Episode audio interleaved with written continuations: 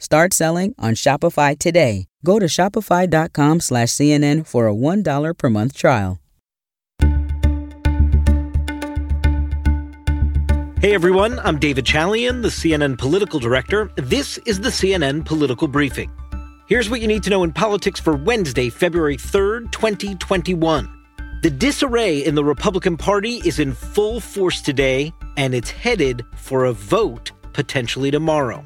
We'll discuss that, plus President Biden's chat with Democratic lawmakers both in the House and the Senate as they push forward on a COVID relief package. And finally, an ironic turn of events in Georgia. A voter fraud conspiracy theorist is under investigation for voter fraud two critical moments inside the Republican Party today that will determine the path forward for how Republicans want to present themselves, conduct themselves in this post Donald Trump era. They have lost the presidency, lost the House, lost the Senate, and therefore Republicans are at odds with each other. So today, we are awaiting any sign of leadership from Kevin McCarthy about how he's going to handle Marjorie Taylor Greene, the QAnon conspiracy theorist congresswoman from Georgia, and whether or not he is going to guide his party into stripping her of her committee assignments because of her outlandish beliefs that she refuses to apologize for or truly step away from. On this very same day, as we learn Liz Cheney's fate, she's the number three House Republican, the chair of the Republican conference in the House. And as you know, she's one of 10 Republicans to have voted to impeach Donald Trump. And she didn't just vote to impeach and sort of bury her head in the sand about it. She issued a statement at the time justifying her vote to impeach that is so scathing and such a rebuke of Donald Trump's behavior that it's really hard for her to walk away from that at this point. However, members of her own party are seeking some sort of apology from her or some sort of contrition on her part that she spoke so forcefully against Donald Trump. All signs indicate she's not going to do that. Now, think about this, folks. These two things are converging at the very same time. Does a tried and true conservative Republican like Liz Cheney get ousted from the leadership of her party because she's standing up for conservative constitutional principles?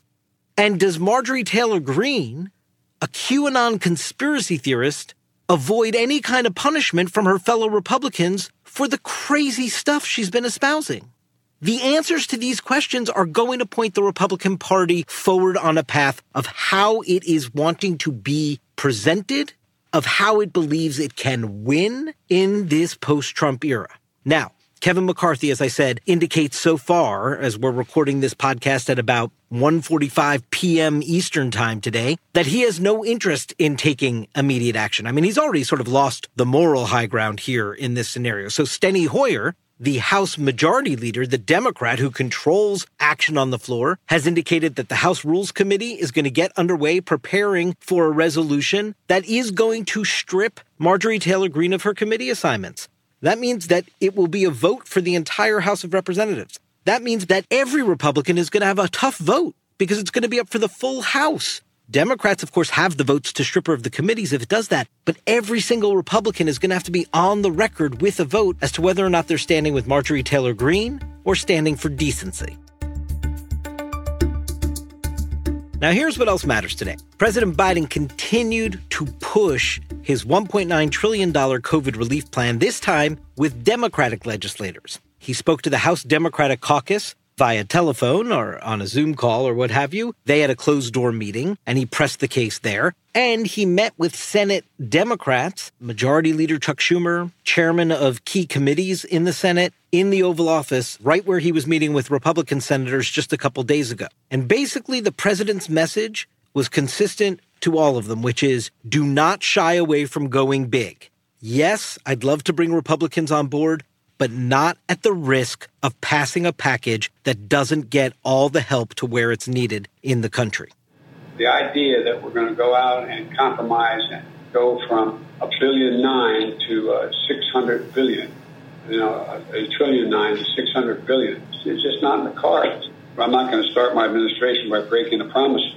One area of compromise that Joe Biden says he is willing to consider, this is what he told House Democrats today, is the targeting of who gets those direct stimulus checks, not the amount. he's pretty committed to delivering on his promise of an additional $1,400 of stimulus. Now, if you listen carefully to why he's showing some willingness there, it's because people like Joe Manchin, a key moderate Democrat from a red state, has said he's interested in making sure that it is really targeted.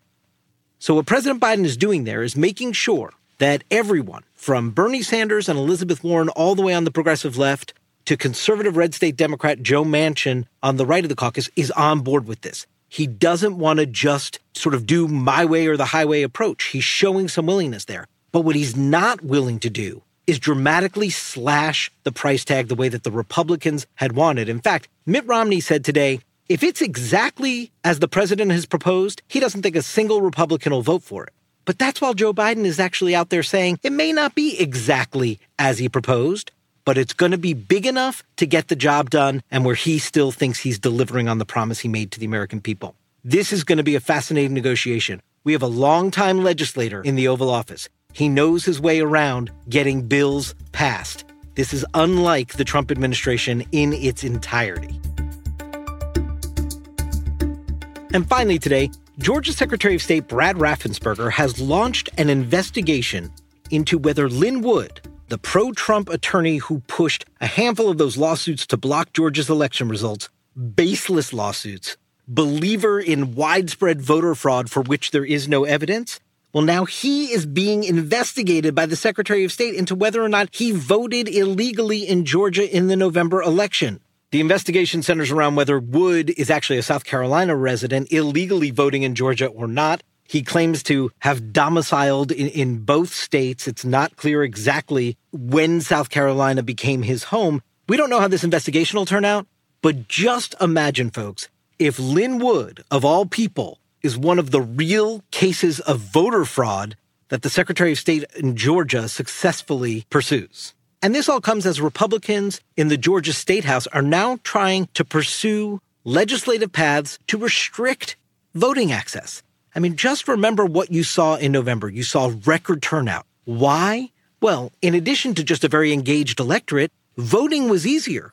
Because of the pandemic, states across the country, Georgia included, made casting votes an easier proposition than it's been because of vote by mail. Well, now Republicans in Georgia, they're now seeking for ways to restrict that vote. Why? Well, it's pretty clear why. They think it's going to be harder for them to win elections if indeed more people have access to vote. That's it for today's political briefing. Thanks so much for listening. And please take a moment and be sure to subscribe wherever you get your podcasts. We'll talk to you tomorrow.